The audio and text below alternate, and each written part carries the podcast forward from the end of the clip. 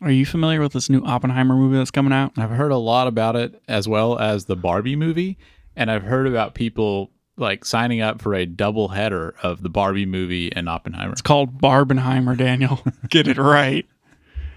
I guess before I talk a bunch about Oppenheimer, uh, if you if you d- yourself did a Bobbin, Barbenheimer double feature, which one would you watch first?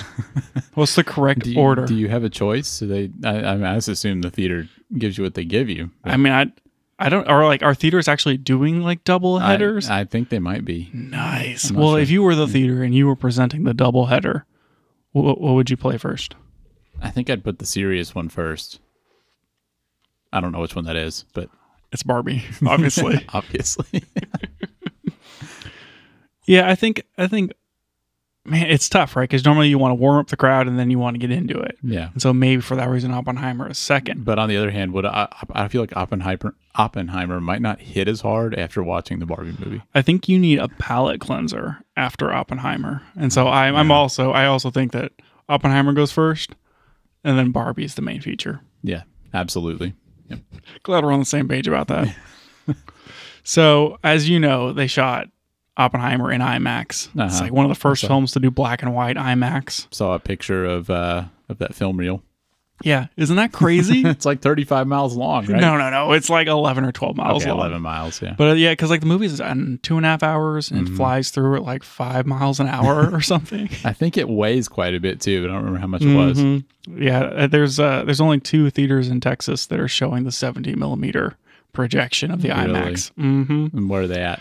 One's in San Antonio and one's in Houston, I think. Uh. and I or it might be in Dallas, might be Dallas and San Antonio. That's a shame. And I'm trying to uh, plan out a, s- a time when I can go see it Yeah. in yeah. 70 millimeters. Yeah. It's important because then, like, if you see it on a 70 millimeter projector with the 70 millimeter film, it's like 16K resolution. It's pretty wild. And apparently, they didn't use any special effects for this. They like everything was everything was practical, including the atomic bomb. I'm not saying that they actually blew an atomic bomb, but apparently No, Uh, that they sounds did like what s- you're they saying. did some sort of like scale something so that it's not a CGI explosion. Huh. And from what I understand, this is the closest you will ever get to seeing a real atomic bomb. Uh, God forbid. We hope. Yes. yeah, we hope. Ah. well, also, I'm like, I feel like, I feel like I have to see it in 70 what I want to know is on Letterboxd, do you get a separate entry to review if you get if you watch the the 70 millimeter one? No, That's come a shame. on. You don't Yeah, I get like think- a special badge or something. well, no. I mean, what they need is special badges for airplane movies. Where if you see it on an airplane, you put a little airplane emoji or something. Mm. Yeah, I think so. Or you know, or like I watched this on my phone because that's just different. It's just not the same. I think that's what Christopher Nolan intended is for people to see Oppenheimer on their phone. Um, and I'm sure they will. They'll watch it. They'll watch it with their phone in portrait orientation and the little tiny landscape screen. it's horrible. that's what happened. Yep. Yep, No, absolutely. It's I don't know. I, I just not a lot of like no one's doing. You know, here's my whole film on IMAX. Very few. I know that they shot a lot of Nope on IMAX, but it's basically like Christopher Nolan's jam, Mm-hmm. yeah. and so it's, it's like maybe every couple years he'll do his thing, and like you can go see it in you know all of its film glory. I mean, I guess it's just so expensive that people don't people can't justify shooting it unless they're like a big name director anyway, right? Yeah, it's obscenely expensive. Yeah. But also, I had the wonderful opportunity to tour the ATX Film Studios this week, hmm and they shoot. They've shot a few TV shows and some movies over there, some Robert Rodriguez stuff, things like that. And they were like, "Yeah, you know this this thing. They're paying like seventy five thousand dollars a day." Not for like the film studio, but for everything. You know, for Wow. like the AC and the people and the catering and the actors and the sets and the like everything that goes into it. Yeah. I'm like, that's, that's a lot of money. That is a lot of A money. lot of money. Man. And so, I mean, if you're already spending $75,000 a day for a TV show, the cost of your IMAX film is probably just a small part of that. Mm. Maybe. I don't know. I don't know why, either. why don't other people shoot in it then? because they're afraid. They need to, they need to, you know, toughen up. Uh huh. Yeah. I don't know. I don't know if that's the reason, but I can tell that we both have our iPad timeouts set at the exact same amount. Mm. yeah, we, we both keep reaching out to keep the screen alive. It's like at the exact same time we reach out to tap the screen. I really need to set up a shortcut to put that as infinite whenever we do this show. yeah. Oh, that's a good idea. Yeah. And you can even set that on like a time or something. Oh, maybe you could like read your calendar. Sure. Ooh, smart. Yeah. Smart. Yeah. You'd work on that. Yep. Anyway, that's uh that's my that's my pre-show. That movie comes out in later in July. Is It's that right? like in 2 weeks. okay. Well, I mean, that- you know, by the time it comes out, like Yeah, it'll be out. probably about. And that- about ideally that I time. will have bought my tickets for the 70 millimeter version. Oh. I'll, Do you- I'll will- report back. I hope that I can, when I leave the theater, I have like a sunburn. Do you want the 70 millimeter to be your first slash only viewing of the movie, or do you think you'll watch it before you make it to one of those theaters with the 70 millimeter? No, it's gonna be my first viewing of the movie.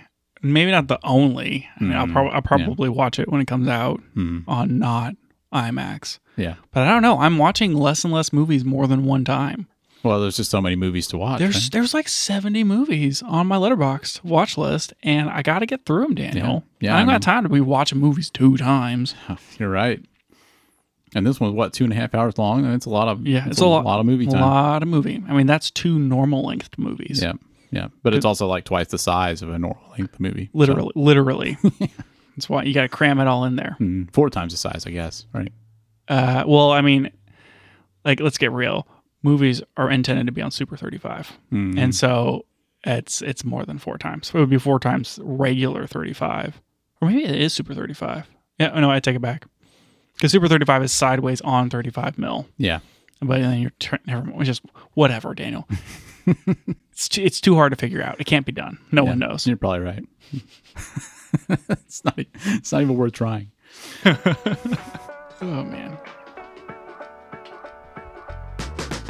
Welcome back to the Camera Gear Podcast. I'm Daniel, And I'm Lucas. and we're here today to talk about the gear, software, and techniques we use to shoot photos and video. Daniel, did you buy an Insta 360 Go yet? I did. Yes. It hasn't arrived yet, but it, tomorrow, tomorrow's the day. So- I did not expect that to be actually a yes.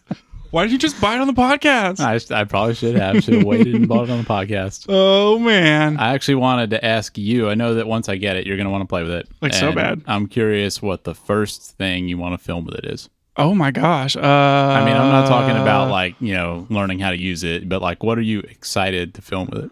like I want I would- I feel like I should put a hat on and put it in first person mode. That way you could just see what life is like for someone who's uh, ten feet tall. There's a guy that does that. Yeah, Are you- I are you know. aware of this? yes, Yeah. I am aware. He's almost as tall as you are. Yep. Yep. Man, I don't. I don't actually have any. Any. idea. I mean, I want to borrow it for my peak design bag review because I Yeah, think that would be of course. super slick. And we need to figure out a way to rig it onto a microphone and a drum set and all kinds of those sort of things. Well, we've got a couple of weeks to figure that out. true. True. True. Can we So- strap it to the bottom of a drone?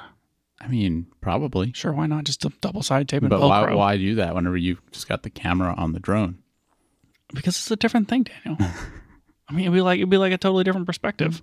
I think what I'm what I'm wanting to try first is this weekend I'm going to be filming at a live uh, like doing a live broadcast thing, and I'm going to be walking around on the stage with a camera filming. Doing all right. that. All right. And so I want to try putting the Insta 360 like with the necklace mount thing on my chest and get like a POV shot of doing that.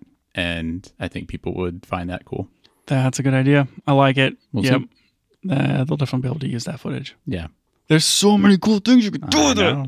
Looking forward Oh to man, it. I'm pumped. Yeah. That I, is- I got the 64 gig version. That's uh, it's the only just- one to get right. Like Yeah. Mm-hmm. you're not gonna go 128 and the 32, so like basically the same Yeah. price. and and interestingly both of those the 32 and the 128 are not available at b&h yet but the 64 is which i think Yep. kind of says it all Just confirms that they only want you to buy the 64. Yeah. it's the better one. yep but i got just the standalone thing Okay, I was Um, gonna ask if you got one of the packages or yeah not. i just didn't think they were really worth it and you know like i'll see how i use it and if it feels like i would benefit from one of the accessories it you can just buy the accessories after the fact and Right. you don't really save that much in the kit so i think it was the right choice i mean you know obviously we'll see but And it comes with the were like the regular mount thing that has the quarter 20, but then Mhm. also attaches to the sticky plate. Right. And it comes with the action pod itself and what You- else? You get the necklace, right the, magnetic necklace, with the and- with the wedge thing on it Mhm, and the hat clip. and the hat clip. So feels like yeah, feels like you get like all the standard options with that. Yeah, that's pretty good. The only other thing I would have considered is like the monkey tail tripod thing, but I have a, go- a gorilla pod, so I'm just gonna use that instead. Do they make a mouth clip for it? I think you might be able to get one, Um 'cause because I know you can get one for GoPros, and then they have an adapter that lets you adapt to GoPro brackets, so you could at least do that. But I don't know if they make a bespoke one. I'm looking for a mouth clip. Clip's probably the wrong word. POV mouth mount action cam. Yo boy. The question is, does it put it inside your mouth or outside your mouth? No, it's got like little like little clamps for you to bite onto and then has a magnet for you No. to slap it on. There you go. Yeah, that, that looks good. Yep. I was thinking something that was more like a mouth guard, like you're playing football, which that would be cool too. Like you could like hook it onto your helmet. There's just so many fun things you could do with this. I Yeah, am, there really I are. am pumped about you having an Insta360 because it means that I can use it Yep. sometimes. Yep. Well, and you can see if you want to get one or not. I yeah, you I know mean, you want to get one. I want to get one, but I'm gonna like I'm gonna get one later. Yeah. Like, just maybe like end of the year or something. Yep. Yeah, that's how you do. Because I did I did buy something recently as well. Oh, tell, It- tell it- me more. It was not camera gear. It was a new washer and dryer. that is much less exciting. because because I had to. What happened? oh, the washer was just going out, and like Mm, uh, we didn't want to run it because it was just so off balance. We tried replacing the the struts in it, and it was still getting off balance, and it was just like not usable. And I haven't. The last time I bought a washer and dryer, I had to load it into a truck myself, mhm. and like I bought like the used cheapest washer and dryer I, you could find. been there.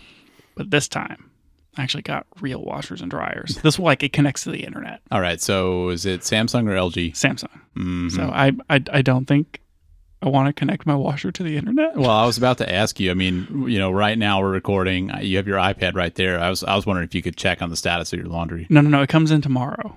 We're going Oh, to get okay. it tomorrow. So like, Nice. not yet. Man, these are exciting times. Though. I know, huge. You you got a super sweet camera. I got a washer. Yeah. They're front loaders, and so I'm gonna print. I'm gonna like to get the cricket. I'm gonna cut eyeballs and put them on the. it's gonna be like winking at me. That's a good idea.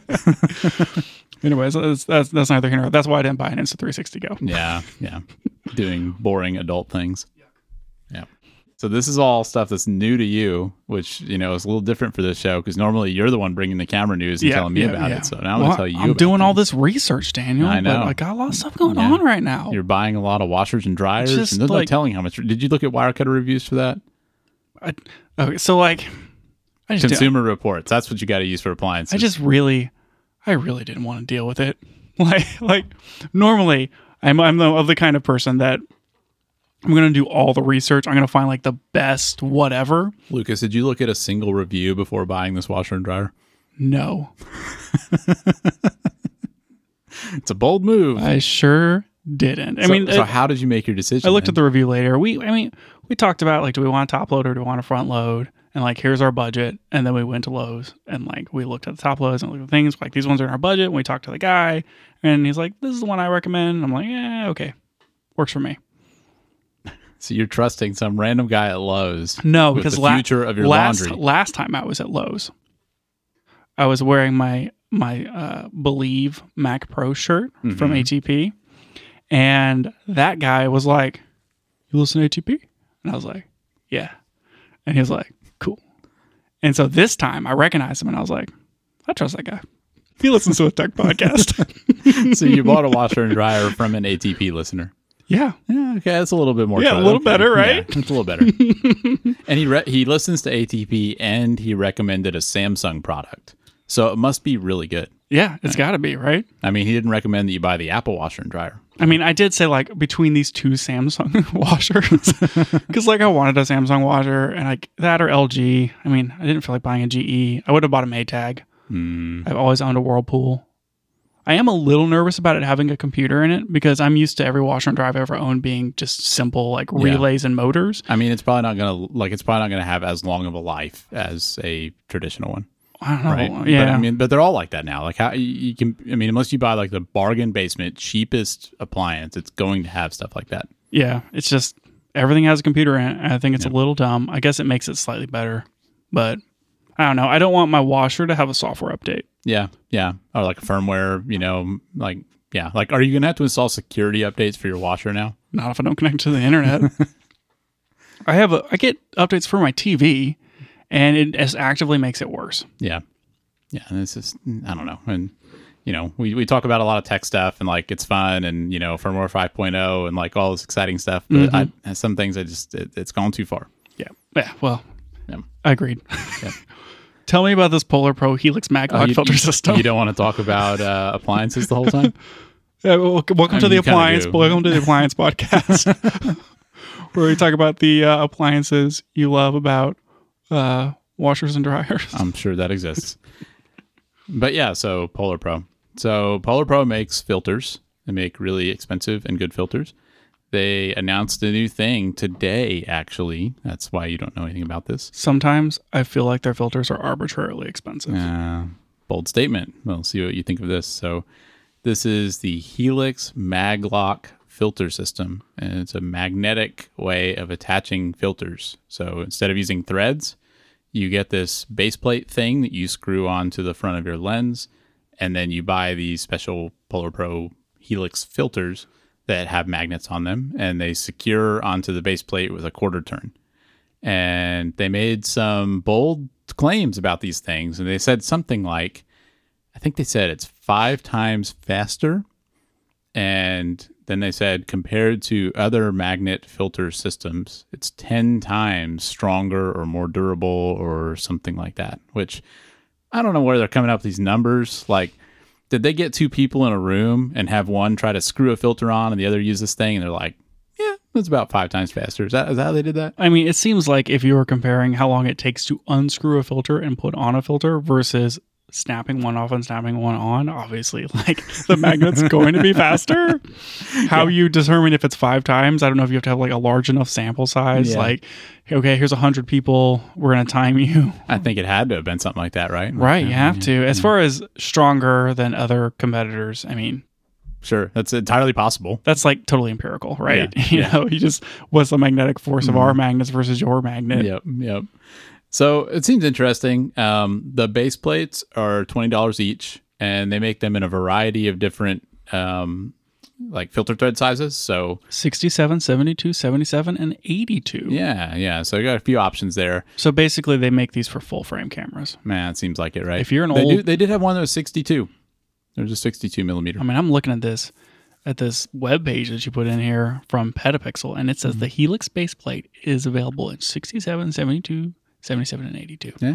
I don't know. I guess I got to go look at the product page. guess so. Maybe maybe Petapixel over here is not checking their facts. Yeah, but here's the, here's what I think is interesting about these. So the filters are really expensive because you know Polar Pro, Right. and the ones that they've kind of announced with this product are like in collaboration or whatever with Peter McKinnon. Of you know? course. yeah, he he makes that or he has like that signature variable ND that they sell. You know, it's like two fifty or something. Which anyway, there's like no competing products to that. There's like the Moment one, and then there's the Polar Pro one, and then I guess what's that generic, not generic, but like that brand that like multiple camera shops will sell from. uh, you're thinking of Pro Master. Pro Master. I guess then maybe they probably have one, but that's it. Like Mm, Yeah, I can't think yeah. of any other. Well, I think what it is is that, and I kind of wanted to talk about this in a moment too, but Okay. I mean, I think that at higher at higher end stuff, I think most people would use a matte box, right. and so this is like the most expensive circular filter you can get, and I mean, it's basically like like this is YouTube in a nutshell, right? Like you've got these people that are using consumer type cameras. But they have a lot of money to spend. They want like the best footage and stuff, and so Yeah, like, that's where that's the market. for it's something your like you're at like the highest like prosumer use, but Mm-hmm. you're not quite at that jump into like film production equipment Yeah. where you can spend, you know, here's my matte box and then here it's three hundred dollars a filter or something. Mm-hmm. Exactly, exactly. So more more on that in a second. But Yes. Sorry. on this thing, um, so so they they have a couple of different filters. They have a few variable NDs, a couple of mist filters, and I can't. There may have been something else it too. looks like there's some ND plus mist Mm-hmm. filters. Yeah, I noticed that. But these things are all really expensive. It's like three hundred dollars a filter. There's one thing that I found that was interesting about them though, which is that they only make the filters in one size. So whether you pick a 67 millimeter base plate or an 82 or whatever, the base plates all take the same size filter. And so you only buy like one, you know, one size filter because that's all they make. And then you get these base plates that are different sizes for your different lenses. And then you can use that same filter, you know, across all the lenses. So that's that's where you save a little bit of money because instead of having like step up rings all over the place, you just use these base plate things instead, and then you can pop the same filter between all the different lenses. I could get behind that. I mean, that's that's that's what I would want in my life anyway. Is I want one one magnet thing and then one filter that can slap on all the Mhm. things. I guess most most other competing type things that do this, like I think what is the name of that? Like it's like Heidi or something. They have a similar where you screw on and then yeah, there- magnets there's on. definitely at least one competing product for this, or maybe there's probably more than one. I know I've seen like Potato Jet's done a video on on some other brand of these. I'm trying to make sure that I got the name of that right. It's H A I D A. I just can't pronounce that. Yeah, maybe like Haida. Haida. Haida. Yep. Anyways, they make those. Yeah. Yep. So I don't know. I think it's interesting. I mean, it seems ideal for run and gun type stuff, I guess. But, you know, a lot of times we're filming stuff and it's like we've just shot this interview and we need to immediately run outside and like go grab some B-roll outside. And that's happened to us twice recently. And I think one time I didn't have my ND filter and the other time I had it, but it was like this whole extra step of I'm gonna have to go get the ND filter and pull it out and screw it on the lens and like I know it doesn't take that long, but it just felt like this extra step that I'd have to do before I could go and grab that footage. And so I mean I can get the appeal of like I'm inside and then as I'm walking outside I can just pop this thing on. Like I don't know. Seems neat. Here's an idea. So, you know how you just bought that Insta360 Go and it has that magnet thing on it? And Mm-hmm. this is also a magnet. What if you just magnetized the ND filter to your chest necklace? and that way you're just like rolling and going. You got to get that ND. You just like Yeah, you rip it off your chest. Like, you're, like you're wearing it like Iron Man like, right there. And you just like, obviously. rip it off. Uh-huh. Love and like that idea. slap it on the front of your lens and you're good to go. yeah. Yeah. That's exactly what I was imagining in my head. So Perfect. Perfect. Yeah. Mhm. I don't know. What do you think about this thing? Uh, I'm into it. I definitely like the idea of easier filter systems. We all love, I love throwing a, a mist on there or a, you know, an ND or whatever. And so, you know, you're shooting in shooting in log. You basically have to have an ND filter. Yeah. So I'm into it. I like I like the idea of a magnet system. I'm surprised that Polar Pro didn't have something like this before. It is funny to look at all this marketing material and like all of the all the modeling for this thing is by Peter.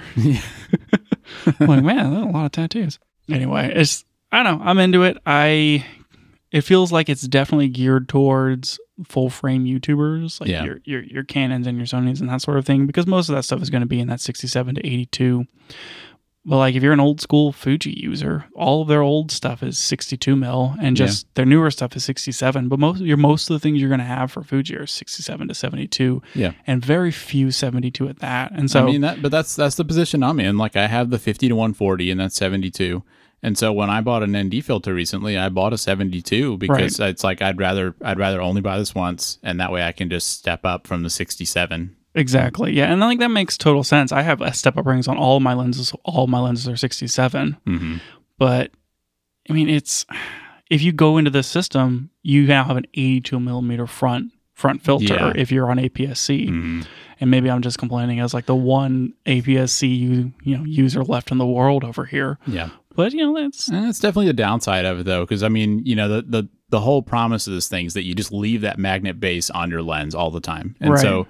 For you or me, you know, if, I mean, the only lens I use is that Tamron 1770, and that's 67 millimeter. right. so yeah, I'm gonna have this massive thing on the front of it that I mean it's gonna make the the lens look like a top hat. it just kind of feels like a downside to me if you aren't in the kind of system like Canon's Canon's lenses are enormous. Yeah. And I, I get, you know, a lot of people are in that, you know, 67, 72 range, uh, Mm-hmm. or you know, maybe even a little bigger, but 77 for like a 24 to 105. I just, I don't know. It seems like this is geared towards larger lenses, maybe more professional stuff. And a little bit of pricing kind of, you know, shows that off yeah, as well. yeah, it's- but it's expensive. maybe if they uh, maybe if they sell enough of these, they'll uh, they'll do like a, se- a second option where you can get a maybe a slightly smaller filter system. Yeah. Yeah, maybe so. I mean, if it's for like running gun people or like landscape photographers, there's a lot of people that shoot, you know, micro 4 thirds or APS-C, Mm-hmm. Yep. and they do it because of the portability. I mean, one of the one of the best landscape cameras out there is that uh, you know Olympus whatever it is E OMED OMD one.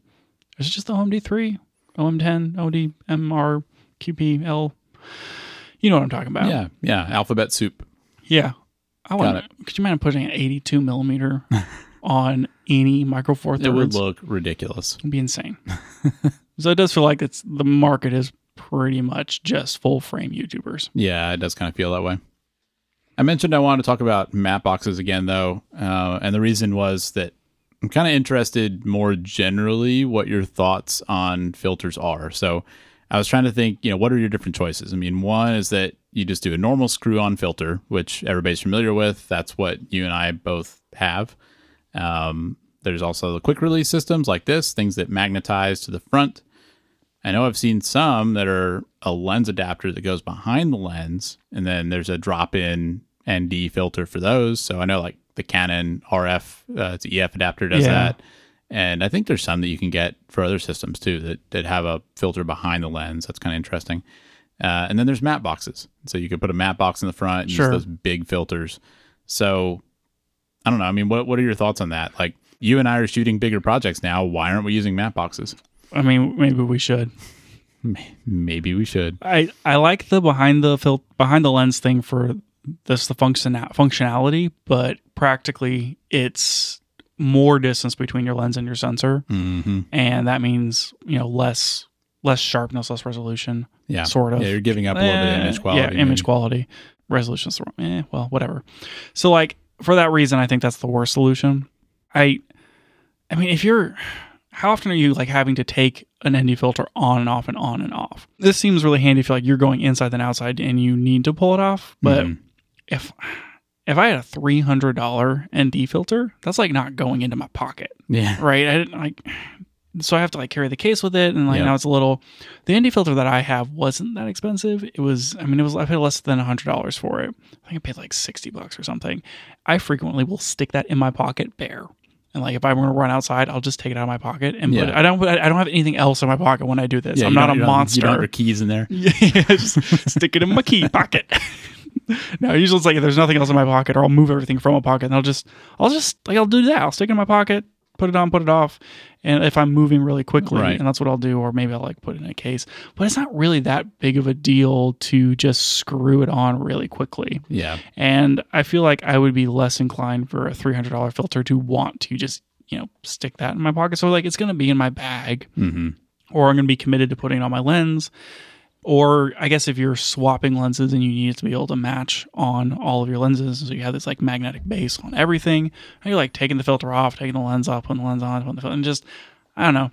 It kind of I get that you don't want to have to own a bunch of three hundred dollar filters. You want to have just a single one, but I do think that while this promises a simpler simpler solution, that it's still more complicated than yeah, maybe like a dedicated ND per per Yeah. lens. yeah. You're probably right. And then you know, i- if you're if it's like you would otherwise not buy three hundred dollar filters, then maybe you can just buy all the filters you need for less. So, Yeah, and I mean, I would think that something like this, you could buy the filter that you needed, like a six to nine stop or or that sort of thing. But it's still, you know, like some people will still want to stack filters, yeah, and that's where matte boxes come in. Because I guess for this one, if I use this on a Fuji, the fact that it's eighty two, and I'm coming on sixty seven, like that's there's going to be no vignetting. You're Yeah. going to be catching this the center of Yeah. that of that glass, so that's good.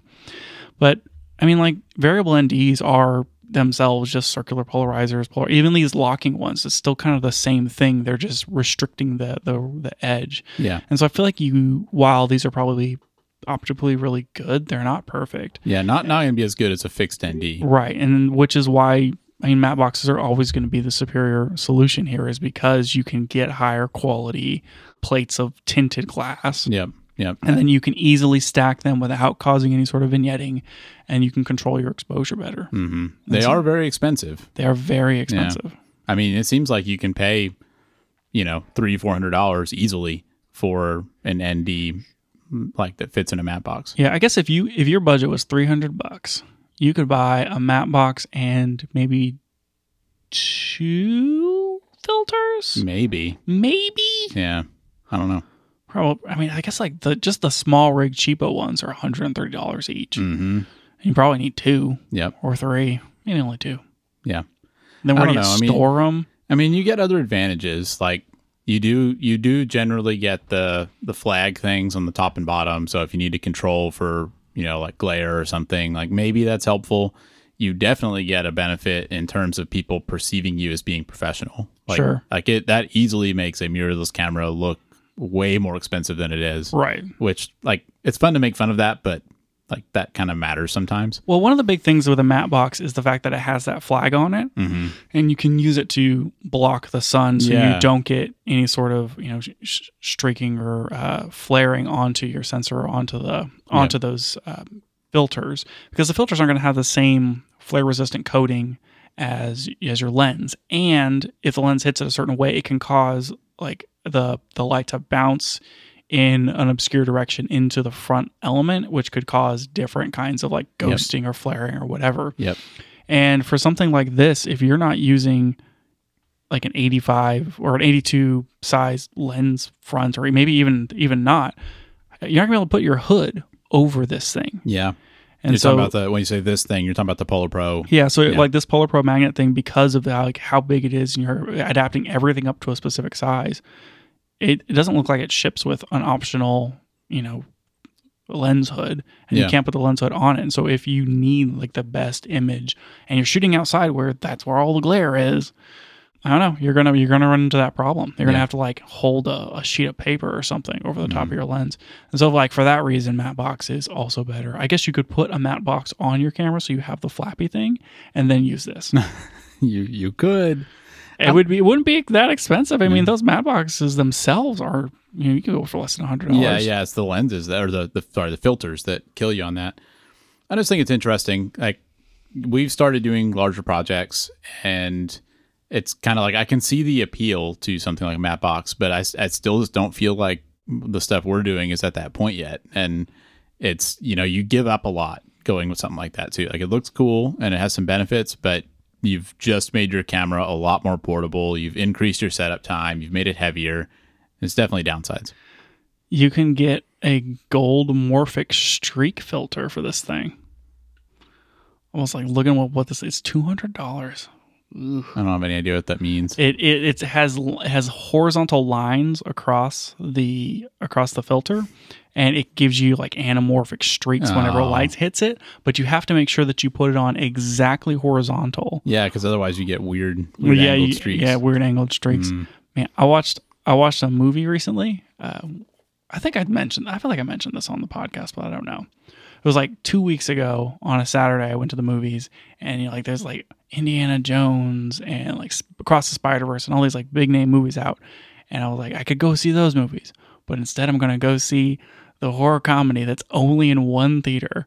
And so I went and I saw The Blackening, and there was a part in that movie like it's just so campy and stupid, and it was great but there was a part of the movie where they were like going downstairs and the movie was shot spherically it was not an anamorphic movie Yeah. and they're like well for this part we're going to take the the her phone that she's holding up as a flashlight and do an anamorphic streak across that that light yeah, And man, that's you got to the- make it look cinematic. and that's the only time in the entire movie that we're going to do this like anamorphic streak thing What was that? Was that the moment out of the whole movie? Was that the thing that took you out of the experience? Yes, like one hundred percent.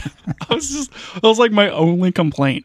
I, I love I love campy horror stuff and like if they're like tongue in cheek do some sort of like, oh, we're gonna shoot it in this way because it's like super obvious or just really on the nose. I'm into it. I love it. Fantastic. But this felt like they weren't doing it to be funny. They were doing it because like they wanted it to look fake anamorphic yeah, they're like trying to up their production value or something like and it that. just looked bad. and, like they were cross cutting with another scene that was in the dark with lights, and those were spherically like glaring. like, what are you doing? What like there's no there's no reason to do this. Yeah. Like what's the gag here? I feel like you're just doing this because it's because you think it's cool. Anyways, they're doing it to troll you. I was very I was very annoyed by that whole thing. These are problems that only you have. Anyway, you can get it. You can get one of those gold Morphic. Yeah. Maybe I'll do that just to make you mad. Golly, filming everything with it. Golly, jeez, that makes it's just the whole fake streak thing drives me bananas. Fake streak. Anyway, thought the filter thing was cool. I'm sure we'll be seeing all the YouTubers with them soon. I would consider it. Yeah. I'm not ruling it out. I'm into it. I feel like it could fit my lifestyle. You are always running and gunning and NDing and Yeah. you know, Mhm. shooting, I mean, shooting everything in F-Log 2 at, at ISO 1250. I mean, the fact that we shoot everything in f log two, I've considered just taking a sharpie to the front of my lens. Yeah, man. Just take it to a window tinting place. I don't ever, I don't ever have to shoot, shoot with a you know an ND not on, right? Man, Even indoors, right? exactly. ISO 1200. I'm like, man, I need an ND four because I'm shooting inside. Yeah. Got to shoot everything at f8 just to just to tamp the light down. Oh, man. You would never. I mean, maybe like sometimes. Yeah. It's the sharpest, sharpest part of the lens, Daniel. That's true. All right, let's move on to something else. I think this one's kind of interesting too. So, S- Si- Siri, Siri, Shu- Shuri. hey Siri, Su- turn ma- turn the volume up to maximum. Anyway, so there's this company Siri that makes uh, camera gear and lenses and They make such. my, they make my tripod, they do make your tripod. They also make fairly affordable anamorphic lenses. but you should buy the nanomorphs instead because Mm-hmm. these ones have squeeze problems at n- minimal focal distance. Yep. But that's not what we're talking about. So these are cinema lenses that they just announced. They're the quote unquote Nightwalker series. And I thought these things looked pretty cool. So what's going to interest you is that they're APS-C Super 35 size and they come in 24, 35 and 55 millimeter filter uh, or uh, focal lengths. All of them are T1.2.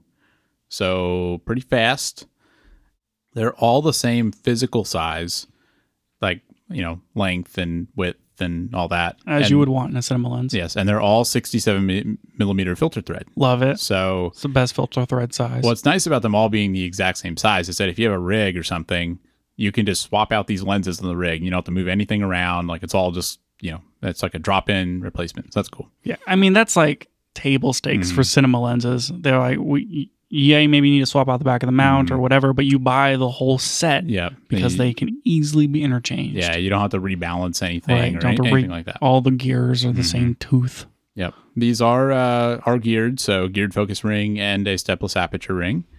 They are fully manual, you know, which is uh, As again, God intended, yeah. yeah, similar or uh, common for cinema lenses. Here's another interesting thing: mounts available for this lens. One of these is going to be uh, a little bit of a surprise. So you got E mount, not a surprise. X mount, interesting but not a surprise. Micro Four Thirds, which Okay, you okay. know, okay, and RF mount.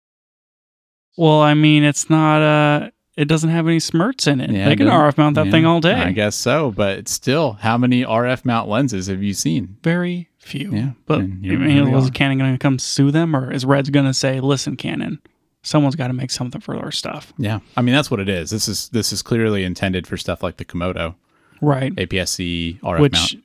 I guess you would have to shoot that in. I guess that is that is that Super 35. I think it shoots in a Super 35. I think there is a Super 35 mode. Yeah, I mean, like, obviously, but Yeah. These are pretty affordable. Uh, a single lens is going to retail between 350 and 400 dollars, and you can get all three of them for a total of a thousand dollars. it looks like if you back their GoFundMe on Indiegogo, which is two things that are different. Yes, I can I can use contrasting words and names.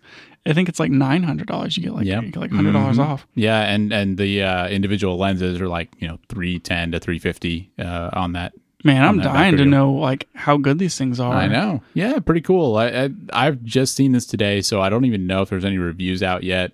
the The campaign goes through August 10th, but they're expecting to ship these by the end of July. So that's kind of interesting that the uh, that the campaign's still going to be going. So maybe there'll be some reviews before it's over. The campaign's already fully funded, so I mean, it seems like these are going to happen. But I don't know. It seems pretty cool. I mean, the price is obviously pretty eye catching just because it's actually affordable. But these seem like they it seems like they do all the cinema lens things and they're fast. And Siri makes lenses, so I mean, it's not like this is a totally you know unknown quantity. Yeah, they make they make fairly decent lenses, and something like a spherical manual lens doesn't have to be the most expensive thing in the Yeah. world. They're probably not as sharp as like a DxO or something like that. Yeah, Is that sure. Dix? Yeah. Yeah, but as far as if you're trying to get some cinema style with gears for those kind of shoots, man, a thousand bucks in and you get three primes. Yeah. That seems worth it to me. That's Yeah. that's this is great for like indie stuff. I'm Yeah. looking at these pictures on Indiegogo and I'm looking at this one specifically. Can you tell me uh, who makes that filter and what camera that is? Uh, I can definitely tell you who makes the filter because it's gold. Yep. So it's Polar Pro. yep, yep, yep. I can't tell what camera that is. It's white. So is it a Komodo? I'm gonna say it's a ZVE1. Oh, that could be. It could be a Komodo though. Yeah. They did have a Komodo in one of these other shots. Oh yeah, no, it's definitely that Komodo. Yep. Nice. Anyway, I'm really into this. I can think of one lens for Fuji that is f1.2, and I own it. Yes, you do. yep. Well, that's it. And I mean, even if you go look at third-party primes, they're all 1.4. Well, and let's point out this is not f1.2. It's t1.2. Which is even faster. Yeah, because T measures the actual transmissive trend. Transmissivity. Yes, that of the Yep. lens, whereas F is like a mechanical, like this is what the aperture is, and so usually the T values are better than the F values. Right. Yeah. It has to do with like the iris and the and the pupil size and that sort of thing. Yeah, Man, I really want these things. yeah, I mean, I know that my next cinema purchase was supposed to be nanomorphs, but I could see a spot in my life for both these lenses and nanomorphs. I thought you'd be interested in it. I mean, you know, I, I know you're all about that anamorphic life, but it seems to me like if you're doing a cinema style shoot, having lenses like this is sort of just nice. I mean, it seems like they're going to be more consistent.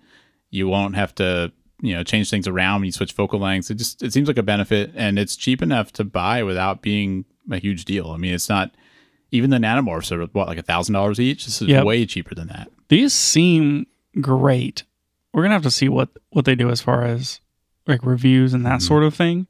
But I mean, T one point two, you know, Super thirty five, which is the obviously the correct size for shooting video. But like, it's got a two hundred and seventy degree rotation on the focus throw. Yep. that's pretty good. Yeah. Also, the lenses only weigh 500 grams each, which is like Yeah. 1.1 pounds, which is a really nice weight. I mean, that's that's in line with Fuji lenses, Man, and that's another benefit to these being uh, APS-C Super 35 sizes. You don't have this massive full frame glass that weighs a ton. Uh, there's like a, a billion videos on their Indiegogo page. I'm really into this, Daniel. This is super cool. Yep, What did you say the focal lengths were? uh, 24, 35, and 55. That's about right. hmm It, it's a shame they don't have a like a 16, Yeah, especially since they're super 35. yeah, Sometimes you need that that wide shot. Though I doubt that you could get a 16 into this size class at T that's probably 1.2. true. Yeah, Though they aren't that much larger than the 1.4 16 mil from Fuji. So Yeah. it might be possible, but maybe they just couldn't fit it into the same i mean it could be coming later or maybe they just couldn't fit into the same like these lenses all have the same t-stop value Right. and they're all the same size and i mean there's there's some appeal to that Well, So, I'm I'm sure that going from f 1.4 to t 1.2 would be pretty significant Yeah. at 16 millimeters. yeah i think so too so i don't know seemed pretty cool yeah, these are super neat. yep I'm into it. I'm gonna be watching a lot of uh, videos and reading a lot of stuff about this later. i bet you are I'm into it.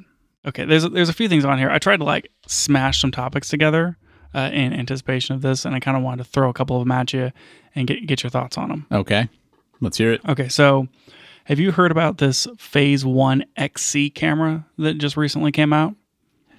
it sounds vaguely familiar is it a high-speed camera No. Do you know Okay. what phase one is? no i guess i don't They make really, really large censored medium format cameras. oh I okay Think that they're bigger than GFX sensors oh wow and they're very, very and expensive. I, I imagine this is a photo camera yes, it's a photo camera and they're for like shooting really high detail. Like you need the biggest, best, absolutely best image Well, quality Mm-hmm. that's that you pretty, can get. That's pretty niche, but I understand. Yeah, well, yeah. I mean, like, there's got to be like the top of the top of the top of the top of the top end. Yeah. How much would you guess? I mean, like, based upon everything I told you, like, this is crazy expensive Sure. camera. How much do you think one might cost? Like just the body, like like buy the camera. Yeah, I, Peter Peter McKinnon did a video on one of these recently. I don't know if Okay. you watched it. No, I don't think I did. Not the XC, but on a, like the Phase One cameras. I don't know. Twenty eight thousand dollars. It's like one hundred and fifty thousand Oh dollars. my gosh, Yeah, they're like super expensive. that's too expensive. That's too much for a camera. I mean, if you need the best, So what's an example of somebody that's going to be using this thing? I mean, there's people who shoot like, uh, say you're going to put a picture of a watch that's like macro photography and it's going to go on a billboard. And Uh, okay, you need something that's like super detailed and very high res, that sort of thing. I see. Do you know what the what the megapixel pickles on that are? What the megapixels are on the like the main phase one, like the XF camera, I don't know offhand. I mean, because I've heard about these Samsung phones that have like 102 megapixel sensors. It, I mean, I mean, why why not just use the phone? Please, come on, come on, Daniel. What do you think this podcast is? I'm looking at Phase One's website and the menu. I hit the like the overflow menu to like flip through their tabs, and it's geospatial imagery, cultural heritage, and bespoke photography. Definitely go to the bespoke photography section. That's that's where we want to be. yep. So hopefully, hopefully that answers your It, question. it does help. Yes. And anyway, they're not gonna they're not gonna post anything about the Count, uh, the countably infinite. That's how many price. Yeah, sorry, megapixels. Oh. 151 megapixels. okay, that's pretty good. Yeah. So Like, I, I guess I understand. like USB C and that sort of thing. So you're paying like a thousand dollars a megapixel. right. Okay. So they have come out with an XC, which is their okay. They saw how well the X100V is doing, and they're like, "What if we went into that market?" that that feels like a leap, but okay. And so I I don't, I don't have the price in front of me, but I believe it's about sixty thousand dollars. Oh yeah, bargain. You can get yourself a medium format point and shoot camera fixed lens. You, were saying that's what you wanted. You wanted a, a new version of like the Sony R1, RX1, or whatever. I mean that this is this is it, man. This is your camera. yeah, I mean, and it's, and it's medium format. It's not even. uh Yeah, Yeah, exactly. that's perfect for you. So just announced. Uh, and let me and let me show you this picture of it. It has a bespoke wooden handle. You know that's we talk about cameras like the X100V being pocket size. That's like pocket sized if your pocket is the front pocket on overalls. this thing you don't let leave your hand. You have it handcuffed to you. Yeah, that's probably true. you're it's not- just that extension of your arm. Hmm. So it is also 150 megapixels, and the sensor size is 53.4 by 40, which I think is similar to the GFX, but I'm not 100 percent sure. I know that it's definitely way bigger than full frame. Man, that is expensive. Though. And and the lens that comes on it is a 23 millimeter f 5.6. And if that, if the if the if the sensor's that big, then a 23 millimeter lens is gonna be really wide, right? yeah, it's going to be pretty wide. I think if it's the same size as GFX, that's it's a 0.71 crop, and so you Mm-hmm. okay. kind of you're looking at yeah, you're looking at like 16 mil I mean, it, Oh, roughly. it makes sense, right? Like for landscape photography, that sort of thing, it makes a lot of sense, yeah, well, I mean this is this is for your your street photography stuff. right? Walking around, Uh, Yeah, so like a GFX 50S is 43 by 42. So this is this bigger. is as big as like a Hasselblad uh, H6D, right? It's, it's that 56, the actual like huge medium format. so you're uh, you're walking around doing street photography with this sixty thousand dollar camera. Yeah, Cool. pretty sing and slick, huh? Yeah,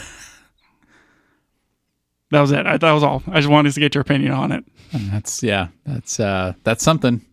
Now, it kind of, you know, the further conversation on this is obviously like we've talked about the X100V a thousand times. Everyone wants that camera. Yep. And then we've all guessed like what's the next letter going to be if it was F and then V. Obviously, it's X next. I'm standing by that. Anyway, the X100V, because it's a fixed lens camera, it doesn't have to be E APS-C.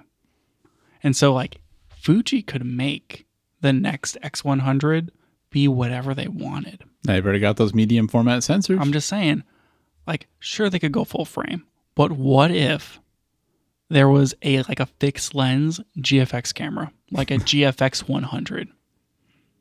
there is a there is a GFX. Daniel, 100. just shut up. and it's not what you think. You know what I mean?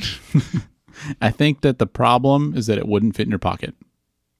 Yeah, I mean, but like, they can make that lens like you know because because it's they're like it's not interchangeable, so it can be smaller. I'm gonna have to get that overall pocket, man. Uh, the the the A7C from Sony is it's like you know it's smaller than an XH2s. Yeah, that that's true. So why can't you make like a medium format that's like you just cram that puppy in there? Because optics, Lucas.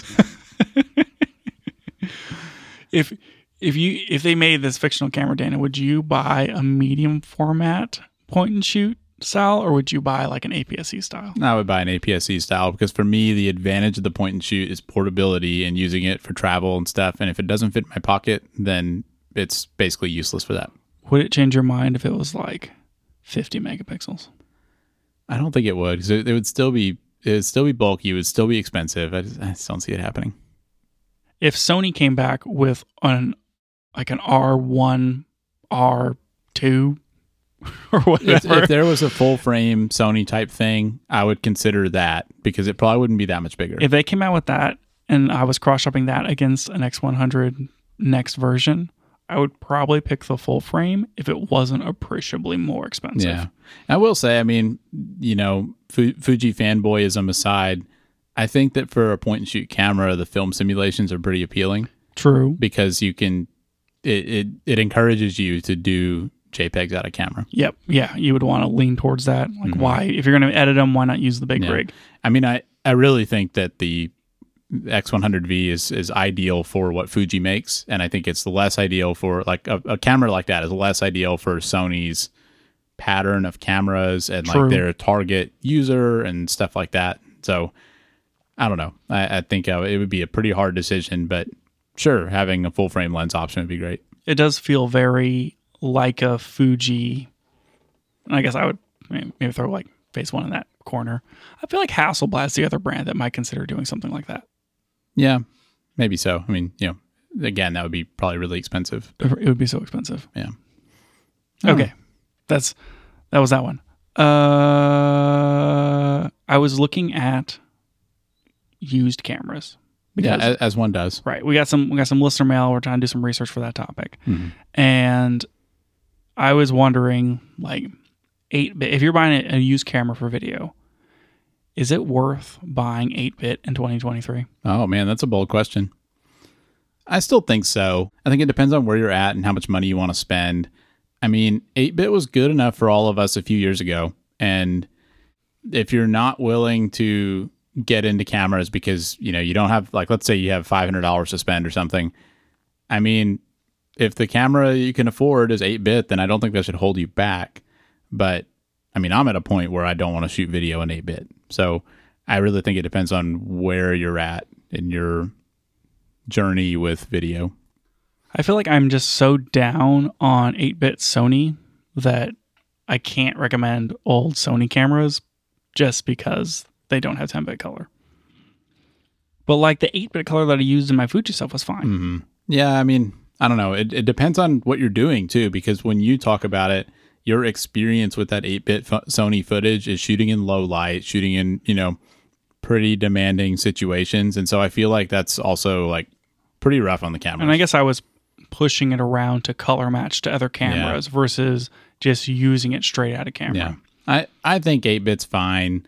I don't know if I would recommend somebody buy a Sony a7 III at this point, like to use your specific example, but I don't know. I mean, I, I'm a big fan of the 10 bit stuff, but you know, I, I don't want to gatekeep either. And you know, the 8 bit stuff's probably a lot cheaper now. So I guess for me, it's it comes down to like color grading, and I wouldn't if I was planning on doing much of any color grading, I would steer towards yeah. 10 bit. And I think on a related note, if you have a camera that can shoot in 8 bit or 10 bit, if you're shooting video and especially if you want a color grade, then just shoot in 10 bit. Don't e- like don't even s- try the 8 bit codec. Unless unless your computer can't handle it yeah, I guess that's true. because it can get pretty pretty nasty out That's there. true. Yeah. Okay, all right, all right. Now, this other thing, this isn't, I don't even know how to broach this topic, Daniel. I want to have a reason to build like a like a camera sled or something. Like you know how in movies where like they build the tracks and then they like build a cart and they like roll the camera on Uh-huh. a cart. Yeah.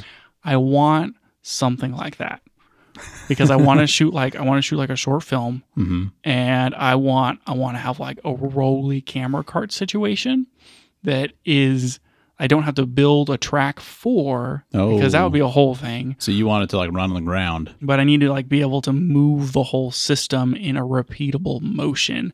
And I mean like you have sliders and you have those little skate things, but I need like I need like a cart. And I know that some people, you know, you use what you got. Maybe you're going to build it out of a radio flyer wagon and some and some like whatever uh, plywood.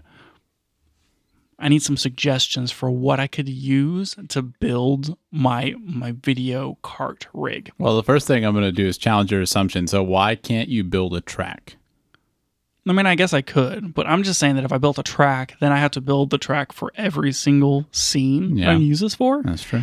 and I think that's a I think that's a lot. Yeah. Versus, you know, maybe I have more flexibility if I build something that doesn't have to have a track, unless I build the tracks and I build the thing, and then the tracks are like modular, Yeah. and I could set them up bespokely for everything. Yeah, I mean, because I've seen people do cheap versions of dollies with um, PVC pipe.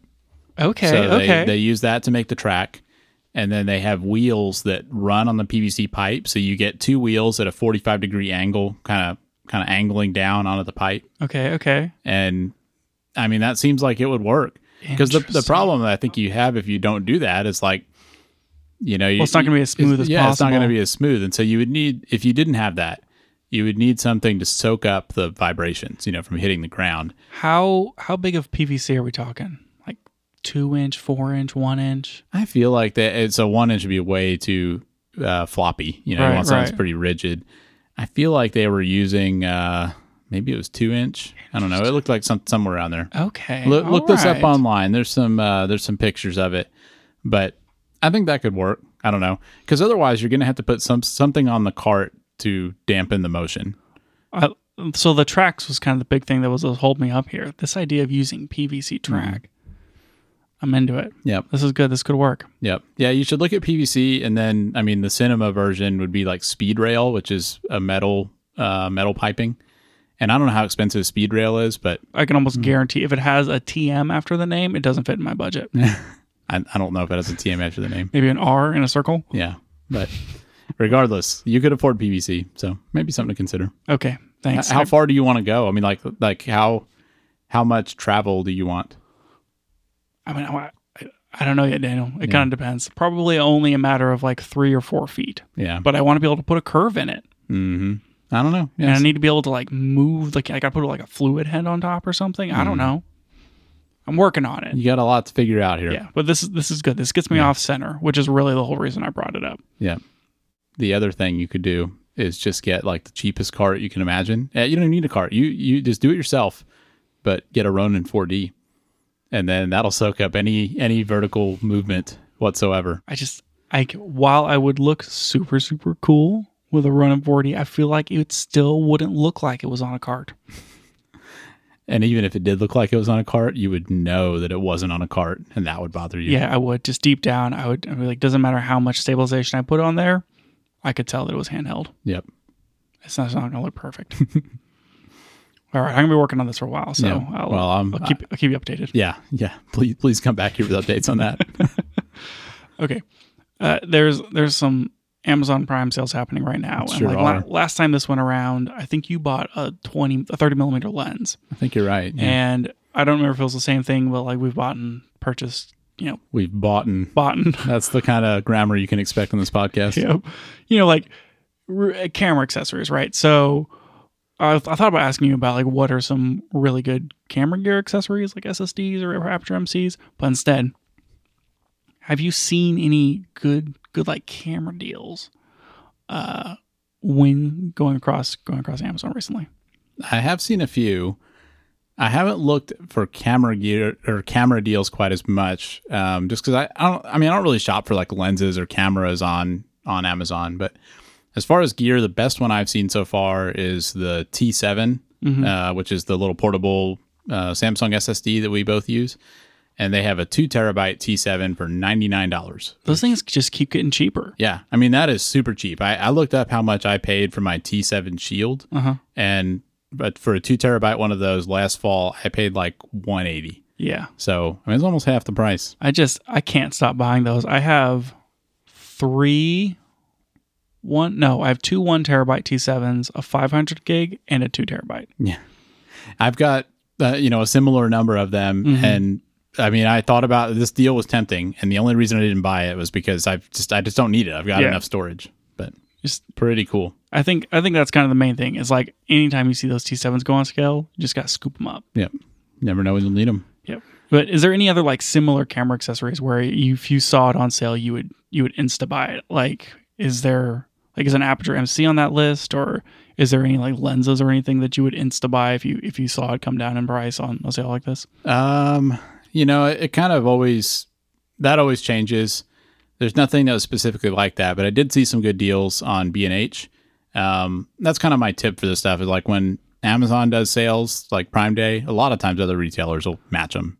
There's a bunch of stuff like that. Are you like looking for that that seventy two millimeter uh, Pro Mist black I I probably should look at that actually. I should black mist Pro I Mist? should look and see if those are on sale. Would Black, Black Pro Mist. black Pro Mist. Yeah, yeah, yeah. Yeah. I mean, if it was cheap enough, sure, I'd consider something like that. Mm-hmm. Because I want how I want one of those filters. That is, you know, they're expensive. yeah. But there were some deals uh, that I thought were interesting on B and H. I've been looking at lighting recently because you know some of these bigger projects feels like you can never have enough lights, Yep. and there's some interesting deals there. The uh, Amaran tube lights were on sale for really cheap prices, so those were like fifty dollars off. But then they also came with that B seven uh, light bulb thing. I thought that was a really cool deal. I bought one of those recently. I think it's- like we keep running into situations where like that we want a practical light in a scene, and it's like there is already a light there that we can use, but like I don't know if it's going to strobe, and everyone's putting like LED lights in their home and that sort of thing, and so like I keep incandescent bulbs in my in my lighting kit, so I can like swap them out as practicals whenever we whenever we shoot that, and so buying one of those one of those light bulb aperture things has been nice. I haven't actually used it yet. It makes you feel good to have it because you can dim it down. Yeah. You can, you can set the color temperature exactly how you want. This seems really useful. well, sometimes like you throw a practical in a scene and it messes up your entire contouring of your light. Yep. And it's like I just need it to be dimmer. And being able to like just kind of stick one of these things in a lamp and like set the color temperature and set the intensity makes it a lot easier to work with practicals. yeah, So I agree. like I only have one and we haven't used it yet, but I'm just like waiting for the Yep. opportunity. It's going to happen. It's gonna happen. It's gonna happen. Like it gets battery powered, so you don't have to plug the lamp in. Yeah. Yeah, that's that's an interesting point. Like it can be powered from the lamp, Right. But, but it also has a battery that gives you some amount of runtime. So Mhm. you get both options. Pretty cool. I should replace all the lights in my house with those. Use the Sias Link app instead of whatever home Yep. automation. Yeah, exactly. And then just in like an emergency situ- situation, I can just unscrew it and take it with me. Perfect. this is good. This is good. Yeah, yeah. Were the tube lights that you were looking at were those similar to those ones that you can like construct an entire set out of So- that they announced at NAB? These were not those. Um, that was so you know. There's Amaran and Aperture. Amaran's like the cheap, uh, like like prosumer level of, Right. of Aperture.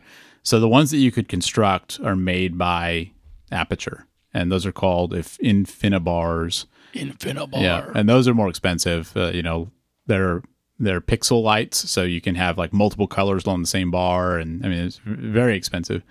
These were the Amaran uh, version, so like the prosumer ones, and they make them in two and four foot lengths. They do have a pixel version of it too, but the ones that were on really cheap sale are just RGB. How would you mount those if you got them? They have uh, so they've got three eight and quarter twenty screw holes like all over the, all over them. So both ends in the middle, like all that. So you can just screw it into a light stand or like a super clamp or something. Okay, so you can kind of just like hang it off to the side. Yeah.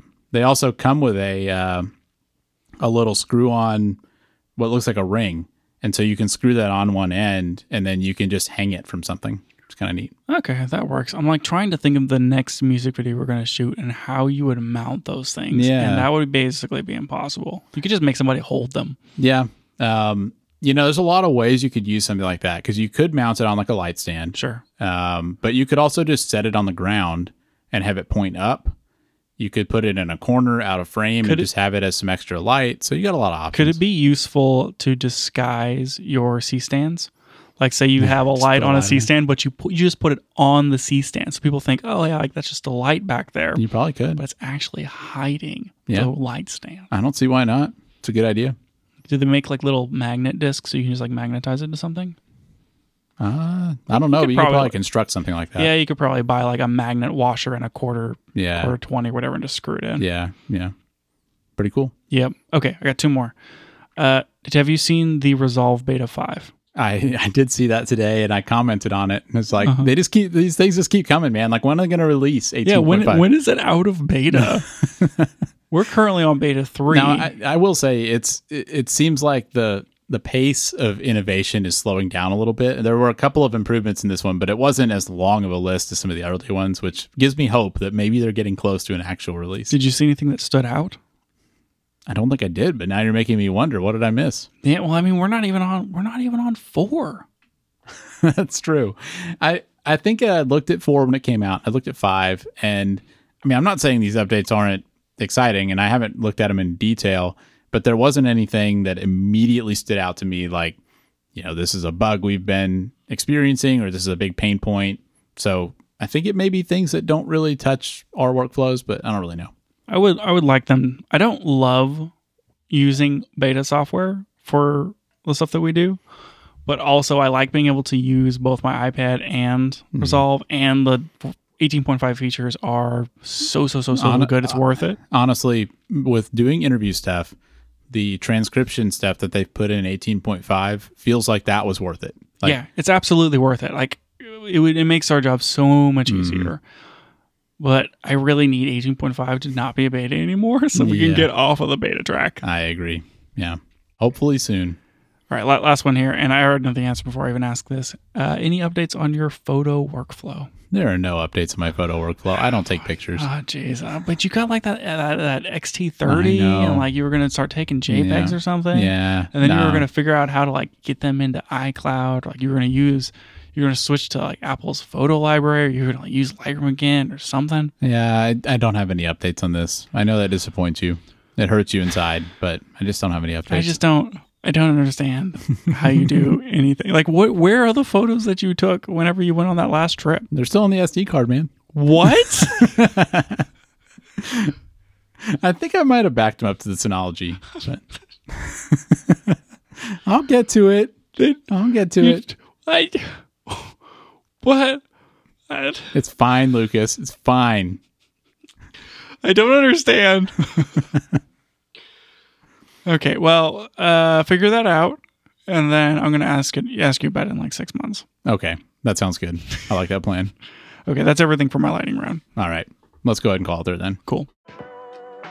That's it for the show today. Thanks for joining us. And if you liked it, tell a friend so they can check it out too. You can find out more about the show at www.cameragearpodcast.com. And you can find us on Twitter at Camera Gear Pod. We'll be back with more next week.